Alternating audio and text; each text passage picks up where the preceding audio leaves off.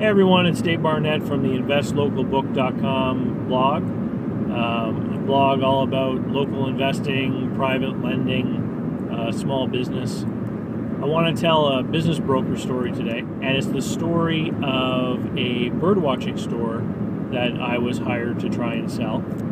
And I mean, we're talking about a very specific niche. This was a store for people who like to do bird watching. To a lesser extent, people who wanted to have, uh, you know, feeders in their backyard or go hiking or adventuring to go and find and record birds, take pictures, that kind of thing. And so, talk about a specific niche. It was one of two such stores in the four Atlantic provinces of Canada. So, big, big area, two stores. And even up in Ontario and stuff, I think they only knew of a couple of stores like theirs. The reason that the business was up for sale is because the owners of the store were being transferred for work. Uh, it was a couple. The wife worked in the store, the husband had a job. And he was starting a new job and had to move two hours away and uh, they obviously wanted to continue to live together and didn't want to commute back and forth to the store. And when I met them, they had about a year left in their lease. So they told me that if they couldn't find a buyer, that they were probably just not going to renew their lease and you know close the store, unfortunately, because it didn't make money. And the difficulty that I had let's talk about buyers. When you talk about small businesses, the people who buy small businesses are buying two things. They're, they're making an investment with their money, so they're putting in money and they're looking for return on their investment. But in all likelihood, they are going to become the general manager, owner, operator of the small business. So they're also buying themselves a job. And just like any person who's looking for a career, you want to get a job that you enjoy. You want to enjoy the hours that you're going to spend in the business, the customers you're going to deal with, the employees, etc. The problem that I ran into with the birdwatching store is that I needed to find someone who wanted several things. Number one, they wanted to buy a business to have an income. Number two, they had some money to invest. They were able to buy a business. Even with the vendor financing part of the deal, they had to have some money of their own. And number three, they needed to have an interest in bird watching, or else they weren't going to connect with the clientele. The people that owned the store would spend hours and hours and hours there talking with their customers about birds. And if you weren't interested in that, it would probably be very apparent to the clientele, and that wouldn't do well for the business. The problem is that the demographic, and, and you know, I didn't know this when I met them. Uh, I was in my mid 30s, and I wasn't a bird watcher. And I, I said, you know, bird watching, you know, who's into that? And they showed me that the bird watching industry actually is growing at a very steady pace.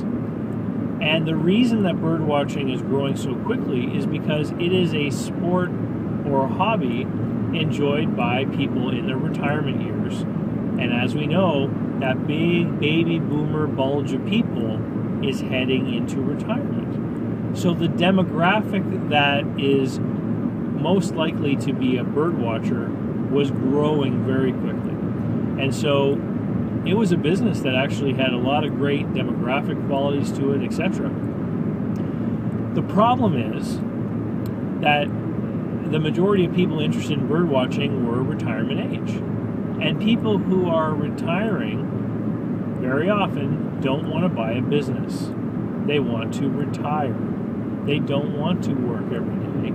They want to be retired. And if they do want to have a job do work, they want a very disengaged type of employment. So something where you go to work, you're busy while you're there, and when you leave, you leave all your thoughts about it behind. The Walmart greeter is a great example. Guy shows up, says hello, welcome, gives you directions to the shoe department. After he's done his shift, he doesn't worry about the people coming through the door at Walmart. He's done. And so there were all kinds of people from amongst this guy's clientele who wanted to work in the store. They thought it would be great. He got people all the time saying, hey, you know, if you want someone to work 10 or 12 or 20 hours a week, I'd love to. I'm retired, but I want to keep busy and I love bird watching. I'd like to work in the store. But I was never able to find anyone to buy it. And my year quickly slipped by. And a year to sell a business is not that long a time. I actually had some pretty good sized businesses that took me three years to sell. Um, and eventually the store was closed. They had a big liquidation sale, and the remaining inventory was sold to uh, another shop that kind of caters to to outdoor garden decor kind of stuff. So the bird feeders and everything kind of went into that uh, milieu okay. And to this day, there's no bird watching store like it open. Um,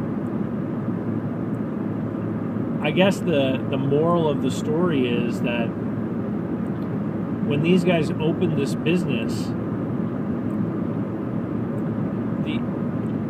you have to kind of think of how am I going to get out of business? How am I going to get out of this if I ever have to? With such a narrowly targeted niche, selling the business was always going to be something that would be difficult.